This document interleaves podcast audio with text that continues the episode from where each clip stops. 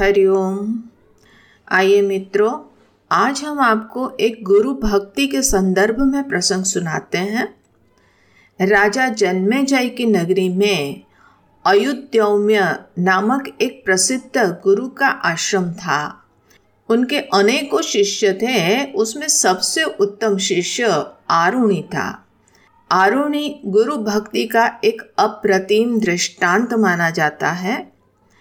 इनके बारे में एक प्रचलित घटना सुनने में आती है कि एक बार गाँव के पार मेड़ में एक दरार बन जाती है और इससे पानी रेस रेस कर खेतों में आने लगता है, जिसे रोकना बहुत ज़रूरी था, क्योंकि ऐसा नहीं करने पर खेतों में पानी घुसकर सभी फ़सलों को नष्ट कर सकता था। यह सुनकर गुरु अयुद्यौम्य को गाँव वालों की फ़सलों की चिंता होने लगी। तो उन्होंने अपने शिष्य वारुणी को अपने पास बुलाया और समस्या के बारे में बताया और उन्हें आदेश दिया कि, पुत्र, इसी समय जाकर मेड़ से बहते पानी का कोई उपचार करो, वरना पानी का बहाव बढ़ते ही मेड़ टूट जाएगी और अगर ऐसा हुआ तो सारी फ़सल नष्ट हो जाएगी। गुरु की आज्ञा पाते ही आरुणि बिना कुछ सोचे अपने कार्य को पूरा करने के लिए लक्ष्य की ओर चल पड़ा। गाँव में पहुंचकर आरुण ने पूरी स्थिति को समझा और कई प्रकार से इस बहते पानी को रोकने का प्रयास किया। लेकिन पानी का बहाव अत्यधिक होने से दरार में कोई भी चीज़ टिक नहीं पाती थी और पानी तेज़ी से खेतों में आने लगा। तब आरुण ने विचार किया कि इस समय किसी को भी सहाय के लिए बुलाना वो तो असंभव है। अगर उनको बुलाएँगे, उतने में तो सब कुछ नष्ट हो जाएगा। इसलिए उस मेड की दरार पे वो स्वयं लेट गया और उसके ऐसा करते ही पानी खेतों में जाने से रुक गया। अब पानी बहुत ठंडा होने से आरुणी को कंपन महसूस होने लगी, लेकिन उनके गुरु का आदेश सर्वोपरि है। वो कितनी भी तकलीफ़ सहकर गुरु की आदेश की अवहेलना नहीं कर सकता था। आरुणि इसी तरह से शाम तक मेड पर लेटा रहा और पानी से खेतों की फ़सलों को बचा ली। इस प्रकार पूरी श्रद्धा से अपने गुरु के आदेश का पालन किया। उधर आश्रम में गुरु अयुद्योमा बहुत चिंतित थे। संध्या होने को है, आरोणी की कोई खबर नहीं है। अब तक तो आरोणी को आश्रम आ जाना चाहिए था। वे सोच रहे थे, उतने में अन्य शिष्यों ने आकर उनकी चिंता का कारण पूछा। तब गुरुजी ने कहा कि पुत्रों, मैंने सुबह आरुणी को मेड़ की दरार भरकर खेतों को पानी से बचाने के लिए भेजा था। उस बात को तो बहुत समय हो गया। अब तक को आरोणी को आश्रम आ जाना चाहिए था। वो संध्या की प्रार्थना कभी नहीं छोड़ता है। आज पहली बार वो इसमें अनुपस्थित है। कहीं कोई चिंता का विषय तो नहीं है। आरोणी किसी बड़ी परेशानी में तो नहीं।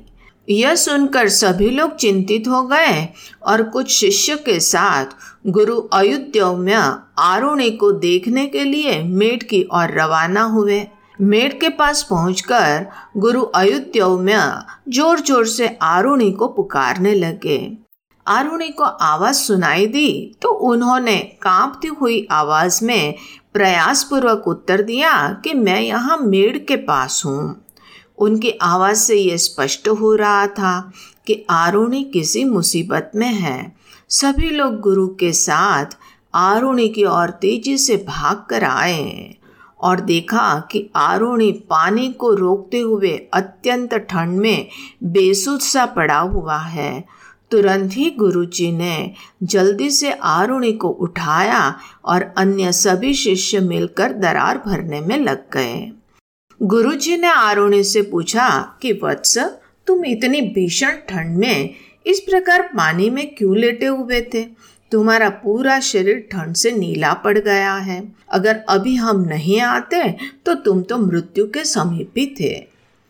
आरुणी सर झुकाकर विनम्र भाव से कहता है कि क्षमा कीजिए गुरुवर, मैंने आप सभी को बहुत कष्ट दिया, किंतु आपने मुझे पानी बंद करने को भेजा था, जिसे मैं अकेला नहीं कर पाया।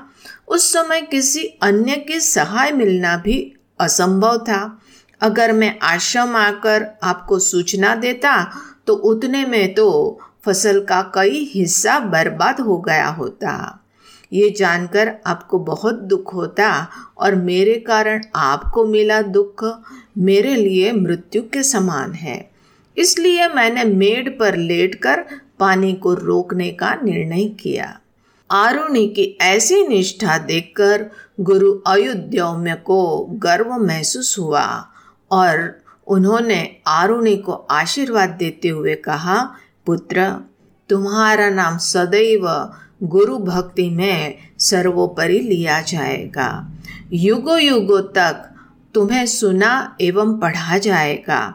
तुम्हारे द्वारा किए गए इस कार्य का बखान कर आने वाली पीढ़ी को गुरु भक्ति का पाठ सिखाया जाएगा।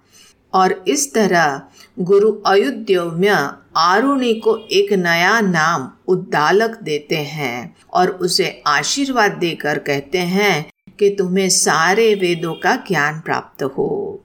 और इस प्रकार से आरुणि को आज भी एक गुरु भक्त की तरह से स्मरण किया जाता है।